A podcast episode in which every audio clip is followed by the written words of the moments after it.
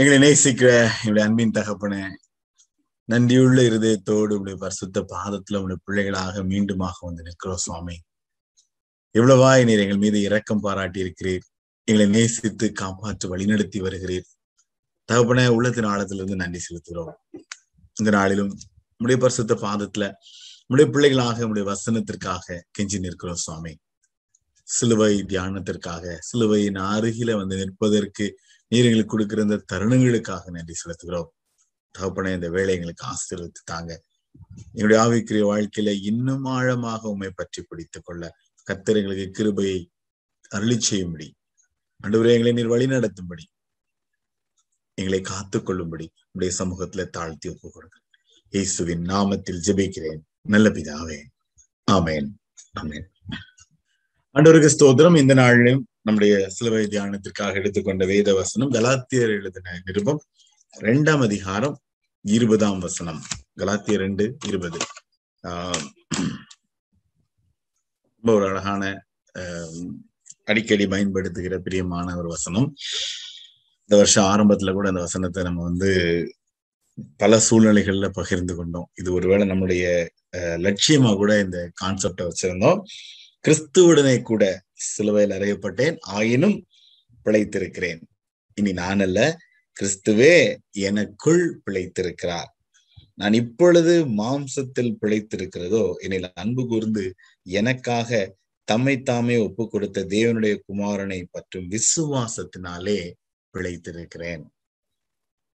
கிறிஸ்துவுடனே கூட சிலுவையில் அறையப்பட்டேன். தனி மனித அனுபவம், ரைட்? அறையப்பட்டோம் அப்படின்னு சொல்லப்பட்டேன் அப்படின்னு அவர் சொல்றார். ஏன்?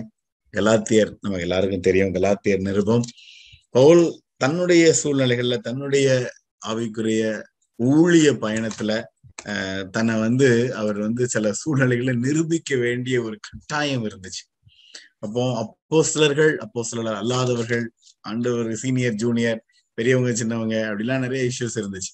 அதுக்குள்ள ஒரு கூட்டத்துல இவர் வந்து கிறிஸ்துவுக்கு விரோதமாக இருந்தவர், இன்றைக்கு ஒரு பெரிய மாற்றத்தினால ஆண்டவரை ஏற்றுக்கொண்டவர். அப்படிங்கும் பொழுது தன்னுடைய தனிப்பட்ட சூழ்நிலைகள்ல அனுபவத்தின் மூலமாக அநேக காரியங்களை அவர் நிரூபிக்க வேண்டிய ஒரு கட்டாயத்திற்குள் இருந்தார். ஆனால் அந்த கட்டாயம் அப்படிங்கிறத விட அந்த நிரூபிக்க அவர் முயற்சி செய்யும் பொழுது, அவர் கிறிஸ்துவுக்காக வாழ தீர்மானிக்கும் பொழுது, அவருடைய தனி மனித அனுபவம் அப்படிங்கிறது வந்து ரொம்ப மேலானதான மகத்துவமானதாக அது மாறிக்கொண்டே போனது. அதனாலதான் சடங்காச்சாரியங்கள், சம்பிரதாயங்கள், நியாயப்பிரமாணம், இன்னும் என்னென்ன இருக்கோ, கிறிஸ்து சிலுவையில முறியடைத்த அநேக காரியங்களை வாழ்ந்து காண்பித்து சாதித்தவர் பரிசுத்த பவுல் அப்படின்னு சொல்ல முடியும். அப்போ இந்த இடத்துல நான் கிறிஸ்துவுடனே கூட சிலுவையில் அறையப்பட்டேன், ஆயினும் பிழைத்திருக்கிறேன், இனி நான் அல்ல அப்படின்னு சொல்கிறது வந்து ரொம்ப ஒரு ஆழமான தனி மனித அனுபவம். அப்போ கிறிஸ்து எனக்குள்ள பிழைத்திருக்கிறார் அப்படின்னு சொல்றாரு. அதுக்கப்புறம் அதை எக்ஸ்பிளைன் பண்ணும் பொழுதுதான் தேவனுடைய குமாரனை பற்றும் விசுவாசத்தினால பிழைத்திருக்கிறேன். எனக்குள்ள கிறிஸ்து பிழைத்திருக்கிறார், அந்த விசுவாசத்தினால நானும் பிழைத்திருக்கிறேன் அப்படின்னு வந்து அதை வந்து டிக்ளேர் பண்றார்.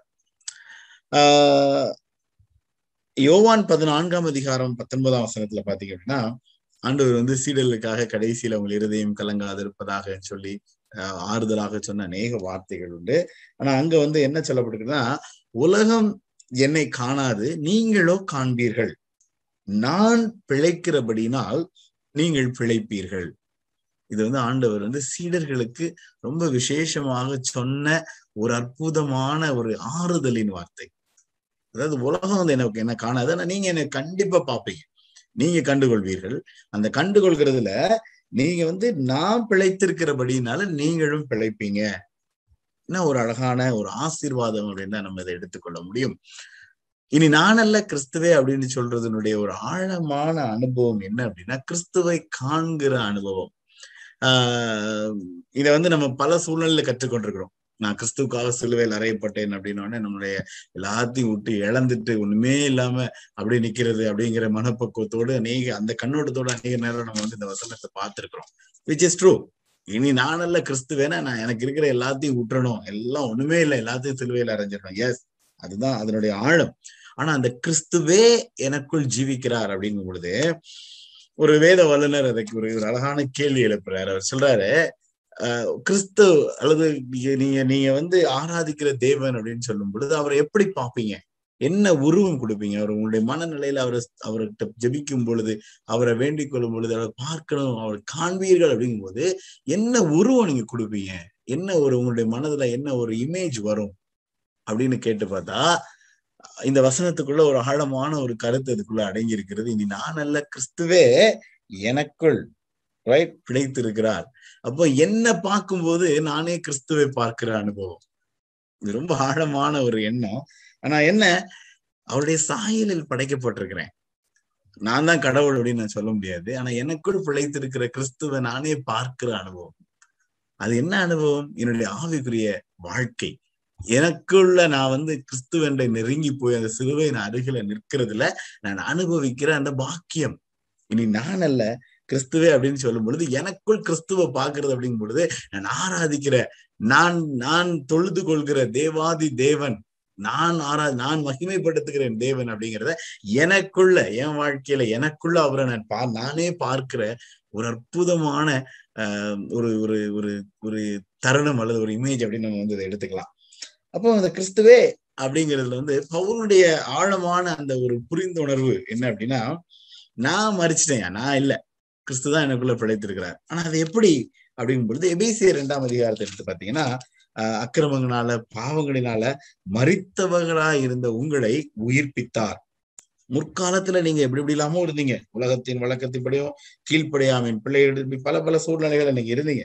ஆனா ரெண்டு நான்கு என்ன சொல்லப்படுகிறது, தேவனோ இரக்கத்தில் ஐஸ்வர்யம் உள்ளவராய் நம்மள அன்பு கூர்ந்து தம்முடைய மிகுந்த அன்புனால நம்மளை வந்து அக்கிரமங்களில மறித்திருந்தா இருந்த நம்ம கிறிஸ்துவுடனே கூட உயிர்ப்பித்தார். அதான் எனக்குள் கிறிஸ்துவே பிழைத்திருக்கிறார், கிறிஸ்துவே எனக்குள் பிழைத்திருக்கிறார் அப்படிங்கிறடைய அடிப்படையான சூழ்நிலை என்ன அப்படின்னா, அக்கிரமங்களுக்கு மறித்திருந்தேன், இனி நான் அல்ல, இந்த அக்கிரமங்களுக்கு மறித்திருந்தேன், என்ன கிறிஸ்துவுடனே கூட உயிர்ப்பித்தார். ஒரு உயிர் அந்த இடத்துல கொடுக்கப்பட்டது வந்து அவருடைய பெரிய கிருபை. ஆஹ் கிருபையினால ரட்சிக்கப்பட்டீர்கள். அதே போல எபேசியர் ரெண்டு எட்டு ரொம்ப முக்கியமான வசனம், கிருபையினால விசுவாசத்தை கொண்டு ரட்சிக்கப்பட்டீங்க, இது உங்களால் உண்டானதல்ல, இது தேவனுடைய ஈவு. அப்ப இனி நான் அல்ல கிறிஸ்துவே அப்படின்னு சொல்கிறது வந்து என்னால, என்னுடைய பலத்தினால, என்னுடைய சாதனையினால அப்படிங்கிறது இல்ல, அவரால எனக்கு கிடைக்கப்பட்ட ஒரு அற்புதமான அனுபவம், என்னில் கிறிஸ்துவை காண்கிற அனுபவம். இட் இஸ் லைக், நமக்கு நம்மளை பார்க்கும்போது சந்தோஷமா இருக்கும். இன்னைக்கு நிறைய நிறைய நேரம் நம்மளை பார்க்கும்போது சே என்ன வாழ்க்கை, என்ன மனுஷையா அப்படிங்கிறது, நம்மளே நம்மளை குறைச்சி எடை போடுறதும், நம்மளை வந்து நம்ம ஒண்ணுமே இல்லை அப்படிங்கிற ஒரு மனப்பக்குவம் பல நேரங்கள்ல இந்த எண்ணங்கள் நமக்கு சாதாரணமா உருவாவது யதார்த்தம் மனிதனுடைய சூழ்நிலைகள்ல.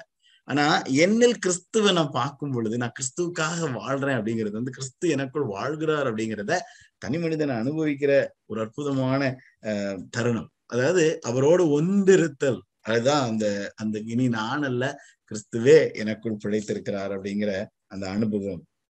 அப்போ இந்த பிழைத்திருக்க பண்ணுகிறார், ரட்சிக்கிறார், ரட்சிக்க அதாவது கிறிஸ்துவுடனே கூட அவருடைய தேவனுடைய ஈவனால நம்ம வந்து கிருபையினால ரட்சிக்கப்பட்டோம் அப்படிங்கிறது எபேசியரின் அடிப்படையில நமக்கு கற்றுக்கொள்ற காரியம். ரெண்டு சாமுவேல் இருபத்தி ரெண்டு முப்பத்தி ஆறு எடுத்து வாசித்து பார்த்தீங்கன்னா, தாவீதினுடைய அனுபவம், தாவீதினுடைய அனுபவத்துல அவர் சொல்லும் பொழுது ஆஹ் அவர் பயன்படுத்தின வார்த்தை வந்து காருண்யம். இன்னைக்கு இந்த காருண்யம் அப்படிங்கிற வார்த்தை தான் இந்த இடத்துல உங்க மத்தியில நான் வைக்க விரும்புகிறேன். அப்போ ரெண்டு சாமுவேல் இருபத்தி ரெண்டு முப்பத்தி ஆறு அதே வசனம் தான் சங்கீதம் பதினெட்டு முப்பத்தி ஐந்திலும் சொல்லப்பட்டிருக்கும். அங்க என்ன சொல்லப்பட்டிருக்கு அப்படின்னா, உம்முடைய ரட்சிப்பின் கேடகத்தையும் எனக்கு தந்தீர், உம்முடைய வலதுகரம் என்னை தாங்குகிறது, உம்முடைய காருண்யம் என்னை பெரியவனாக்கும். இந்த காருண்யம் அப்படிங்கிறது வந்து எபேசியர்ல கற்றுக்கொண்டுமே அந்த கிருபையினால ரட்சிக்கப்பட்டீர்கள் அப்படின்னு சொல்ற அந்த கிருபை அப்படிங்கிறது தான் அந்த காருண்யம் அப்படிங்கிறதுனுடைய ஒரு ஆழமான ஒரு புரிந்துணர்வு. அப்போ சங்கீதக்காரன் வந்து பல சூழ்நிலைகள்ல இந்த காருண்யம் அப்படிங்கிற வார்த்தையை பயன்படுத்தியிருக்கிறார், அனுபவித்திருக்கிறார். சங்கீதம் ஐந்து பனிரெண்டு பாத்தீங்கன்னா, கர்த்தாவே நீர் நீதிமானை ஆசீர்வதித்து காருண்யம் என்னும் கேடகத்தினால் அவனை சூழ்ந்து கொள்கிறீர். அஹ் சங்கீதம் முப்பத்தி மூணு அஞ்சுல பாத்தீங்கன்னா, பூமி வந்து இந்த காருண்யத்தினால நிறைந்திருக்கிறது அப்படிங்கிறது சொல்லியிருப்பார். அப்போ இந்த இந்த இந்த இனி நானல்ல கிறிஸ்துவே அப்படிங்கிற ஒரு சூழ்நிலை, எனக்குள் நான் கிறிஸ்துவை பார்க்கிறது அப்படிங்கிறது வந்து என்னுடைய பலம், என்னுடைய சாதனையில அந்த காருண்யம் தான், அந்த இரக்கம், அந்த அந்த வந்து அந்த என்ன சொல்றது ஐஸ்வர்யம் உள்ள அந்த இரக்கம், அந்த மிகுந்த அன்பு, அதற்குள்ள உருவான அந்த காருண்யம் தான் என்னை பெரியவனாக்கும், என்னை ஆசீர்வதிக்கும், நான் அல்ல கிறிஸ்துவே எனக்குள் பிழைத்திருக்கிறார்னு சொல்கிற அந்த பெரியவனாக என்னை பெரியவனாக்கும் அப்படின்னு சொல்லப்பட்டிருக்கிறது. அதே போல ஆஹ் யோவான் மூன்று மூன்று ஆறுல பாத்தீங்க அப்படின்னா, ஆவியினால் பிறப்பது ஆவியா இருக்கும் அப்படின்னு சொல்லப்பட்டிருக்கும். மாம்சத்துல பிறப்பது மாம்சமா இருக்கும், ஆவியினால் பிறப்பது ஆவியா இருக்கும். அதனுடைய அர்த்தம் என்ன? ஒரு தனி மனிதன் மறுபடியாக மறுபடியும் பிறக்கிற அந்த ஆழமான அனுபவத்திற்குள்ள போகும் பொழுது ஆவியினால் பிறக்கிறதுங்கிறது வந்து அந்த தெய்வீக எண்ணங்களும் தெய்வீக சிந்தனைகளும் உடையதாக அது காணப்படும். தெரிந்து கொள்ளுதல்லையும் புரிந்து கொள்ளுதல்லையும் அந்த ஒரு நிலை அடைகிற தருணம். ரெண்டு பேதிரு ஒன்றாம் வசனம், ஒன்றாம் அதிகாரம் மூன்றாம் அதிகாரம் மூன்றாம் வசனத்துலதான் பாத்தீங்க அப்படின்னா அந்த அழைப்பை குறித்து சொல்லியிருப்பார். பேதுருவனுடைய அனுபவம், பேதுரு புரிந்து கொண்டதனுடைய சூழ்நிலை. அப்போ ரெண்டாம் வசனத்துல சொல்லுவாரு, ரெண்டு பேதிரு ஒன்று ரெண்டுல, தேவன் நம்முடைய கர்த்தராகிய இயேசு கிறிஸ்துவை அறிகிற அறிவினால் உங்களுக்கு கிருபையும் சமாதானமும் உண்டாக கடவு பெருக கடவுன்னு சொல்லுவாரு. மூன்றாம் வசனத்துல நம்முடைய மகிமையினாலும் காருண்யத்தினாலும் நம்மை அழைத்தவரை அறிகிற அறிவினால தேவ பக்திக்கு வேண்டிய யாவற்றையும் அதுல நமக்கு கொடுக்கப்படுகிறது. அதுல ரெண்டு வார்த்தை ரொம்ப முக்கியமான வார்த்தை, மூன்றாம் வசனத்துல பயன்படுத்தப்பட்டது திவ்ய வல்லமை நமக்கு கொடுக்கப்பட்டது. நான்காம் வசனத்துல பயன்படுத்த வேண்டியது என்னன்னா, இந்த இச்சையினால உண்டான இந்த உலகத்திற்குரிய காரியங்கள் மாம்சமான காரியங்களுக்கு தப்பிக்கொள்வதற்காக நமக்கு கொடுக்கப்பட்டது வந்து திவ்ய சுவாபத்திற்கு பங்குள்ளவர்களாகும் பொருட்டு. திவ்ய வல்லமை, திவ்ய சுவாபம், ஆழம் என்ன, தெய்வீக தன்மை, இது ரெண்டும் இந்த உலகத்துல மாம்சமான சூழ்நிலைகள் அதுக்கு எதிர்த்து நான் மகிழ்ச்சியோடு கர்த்தரை ஆராதிப்பதற்கு, மகிழ்ச்சியோடு கர்த்தரை சேவிப்பதற்கு, என்னிலே கிறிஸ்துவை கண்டு அவரை மகிமைப்படுத்துவதற்கு எனக்கு கொடுக்கப்படுகிற அந்த காருண்யத்தினால் எனக்கு கொடுக்கப்படுகிற ஒரு விசேஷமான குணாதிசயங்கள் அல்லது பலம், கிருபை, என்னென்ன உண்டோ இந்த வார்த்தைகளை நம்ம சொல்லிக்கிட்டே போகலாம்.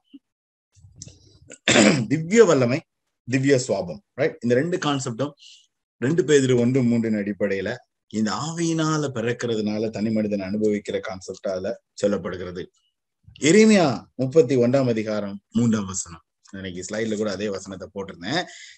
அனாதி சிநேகம், காருண்யம், இது ரெண்டும் அதுல பயன்படுத்தப்பட்டிருக்கும். வழியே இல்லை, ரொம்ப கஷ்டமான சூழ்நிலை அப்படின்னு சொல்லும் பொழுது அவருடைய பாதுகாப்பும் அவருடைய தெரிந்து கொள்ளுதலும் அவருடைய ஆசீர்வாதமும் அப்படிங்கிறது வந்து ரொம்ப விசேஷமாக தனி மனிதனுக்கு கிடைக்கப்படுகிற ஒரு சூழ்நிலை, ரைட்? நீங்க என் ஜனமா இருப்பீங்க, இது என்னுடைய சூழ்நிலை, என்னுடைய தெரிந்து கொள்ளுதல் அப்படின்னு சொல்லி, பூர்வ காலம் முதல் கர்த்தர் எனக்கு தரிசனை ஆனார் என்பாய், அநாதி சிநேகத்தினால் உன்னை சிநேகித்தேன், அதனால் காருண்யத்தினால் உன்னை எடுத்துக் கொள்கிறேன். தனி மனித அனுபவம், கர்த்தர் எனக்கு தரிசனமானார்னு நீ சொல்வ. பவுல் அதைத்தான் சொல்றார். நீங்க கலாத்தியர்ல வாசித்து பாருங்க, கொரிந்தியர்களோட சூழ்நிலையில வாசித்து பாருங்க. எனக்கு தனிப்பட்ட விதத்துல ஆண்டவர் எனக்கு தரிசனம் கொடுத்தார், தனிப்பட்ட விதத்துல நான் கற்றுக்கொண்டேன், புரிந்து கொண்டேன். அந்த புரிந்து கொள்ளுதனுடைய ஆழம் தான் காருண்யம். அந்த காருண்யத்தினால அவர் என்னை இழுத்து கொண்டார், அந்த அநாதி சிநேகத்தினால. இந்த இடத்துல எரேமியா முப்பத்தி ஒன்று மூன்றுல நம்ம புரிந்து கொள்ள வேண்டிய காருண்யம், அநாதி சிநேகங்கிறதுல புரிந்து கொள்ள வேண்டிய இன்னொரு ஆழம் என்ன அப்படின்னா, எவர் லாஸ்டிங் லவ். இந்த கா இந்த அநாதி சிநேகம் அப்படிங்கிறது வந்து எல்லாலும் எல்லா சூழ்நிலைகளும் குறையில்லாம எந்த எந்தென்றும் நிலைத்திருக்கிற அற்புதமான அன்பு, கிறிஸ்துவின் அன்பு என்று. இன்னொன்னு வந்து இந்த இந்த காருண்யத்தினுடைய இன்னொரு அழகான ஒரு புரிந்து கொள்ளுதல் வந்து அன்ஃபெயிலிங் கைண்ட்னஸ். அவருடைய இரக்கத்திற்கு வந்து முடிவும் கிடையாது.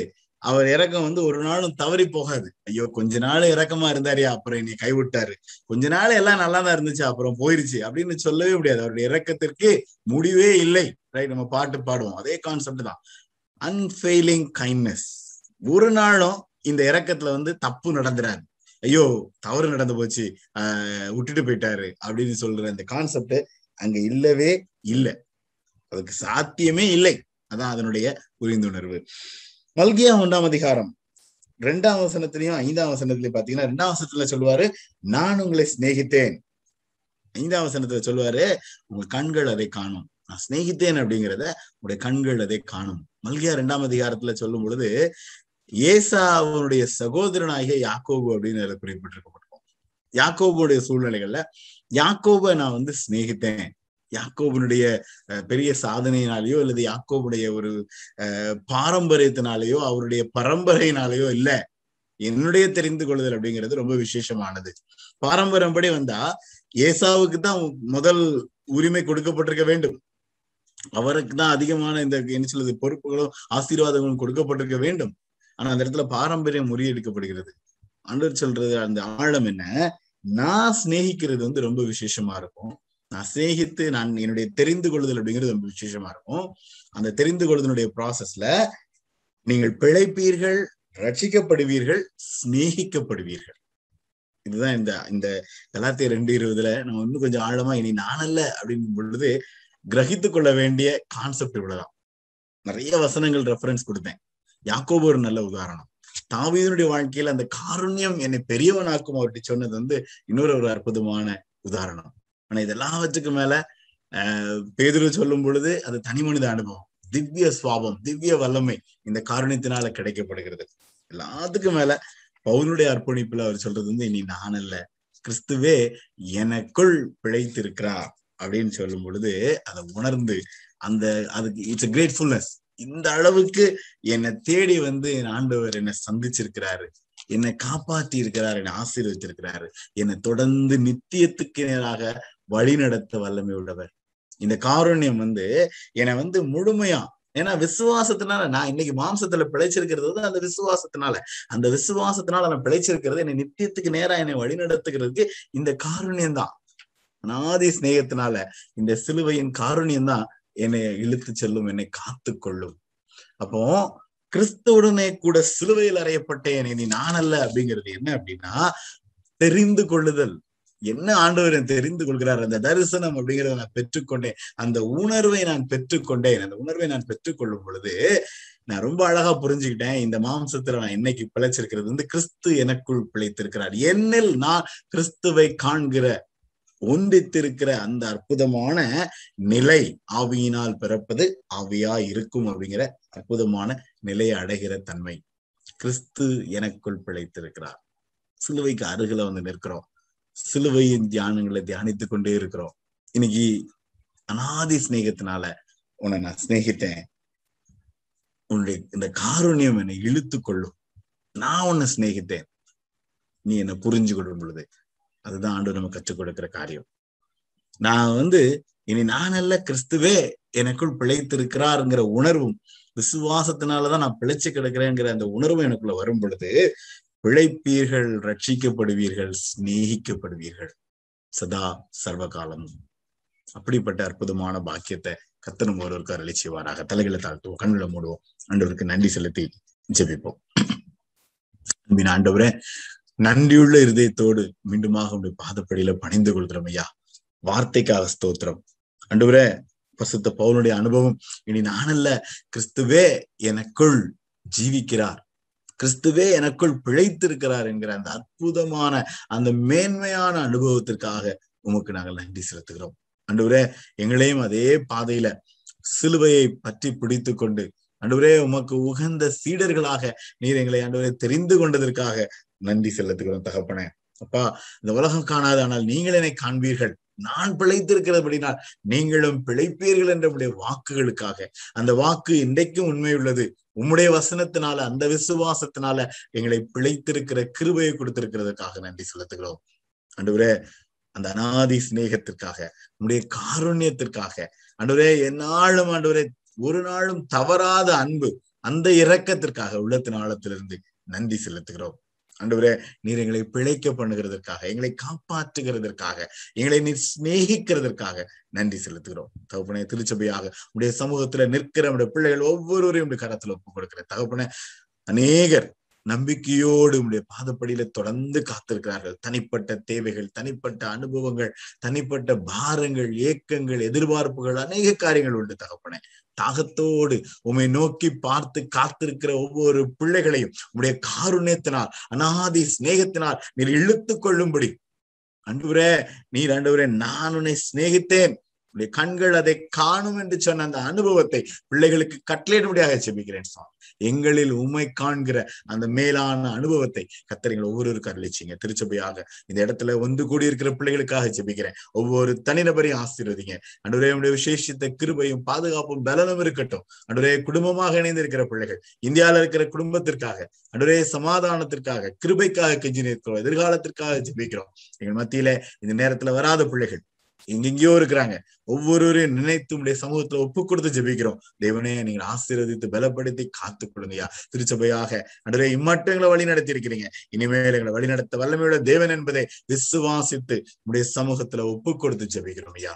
தகப்பனே, தொடர்ந்து எங்களை காத்து வழி நடத்துங்க. நாளை தினம் உம்முடைய நாள் தகுந்த ஆயத்தத்தோடு ஏதாவது ஒரு சூழ்நிலையில நாங்கள் எல்லாரும் இணைந்து ஒரே மனதோடு இப்படியாக காத்திருந்து உடைய கிருபைகளை பெற்றுக்கொள்ள கர்த்தர் எங்களுக்கு கிருபை செய்யும்படி ஆசீர்வதித்து வழிநடத்தும்படி உடைய பரிசுத்த பாதத்துல எங்களை தாழ்த்தி ஒப்பு கொடுக்கிறோம். இந்த இரவிலும் உடைய பிள்ளைகளை உடைய இரக்கத்துக்கும் கிருபைக்கும் பாதுகாப்புக்கும் அன்புக்கும் ஒப்பு கொடுக்கிறேன் சுவாமி. உடைய தெய்வீக வல்லமை, உடைய தெய்வீக சுவாபத்திற்கு பங்குள்ளாகிற அந்த பங்கை அழித்து காத்து வழிநடத்தும்படி ஒப்பு கொடுக்கிறேன். துதி கன மகிமையாவும் உமக்கு மாத்திரமே எடுக்கிறோம். இயேசுவின் நாமத்தில் ஜெபிக்கிறேன் நல்ல பிதாவே, ஆமேன் ஆமேன். என் ஆத்மாவே கர்த்தரை ஸ்தோத்திரி, என் முழுவதுமே அடிபரிசு நாமத்தை ஸ்தோத்திரி. என் ஆத்மாவே கர்த்தரை ஸ்தோத்திரி, கர்த்தர் செய்த சகல உபகாரங்களையும் மறவாதே. ஆமேன் ஆமேன்.